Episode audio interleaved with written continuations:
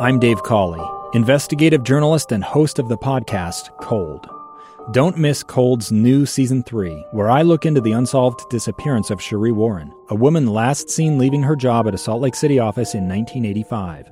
Police cast suspicion on Cherie's estranged husband and boyfriend, but never made any arrests or recovered Cherie's remains. Find Cold Season 3, The Search for Cherie, anywhere you get your podcasts.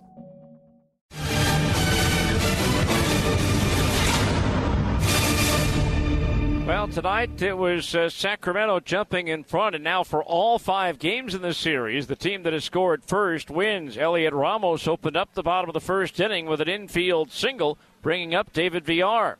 Shift on to the left side of the infield. There goes the runner. The pitch is smashed fair past the diving third baseman Wong down into the left field corner.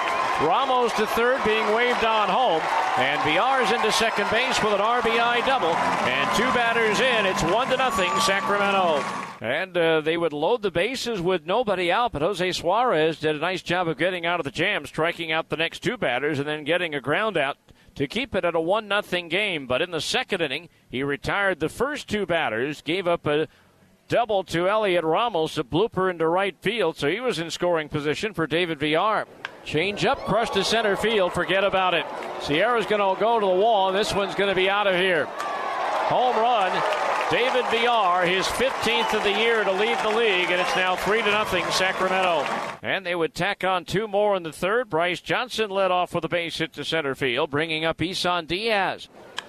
Crushed to right field, it's a no-doubter. High up onto the berm and right. It's a two-run homer for Isan Diaz, and now it is 5 to nothing Sacramento. And the Bees would get on the board in the fourth. Dylan Thomas led off with a double. Two outs later, Jo Adell walked, and then Kean Wong rifled a base hit to right field, scoring Thomas to make it five to one. But again, the Bees would manage only two hits and no runs the rest of the way.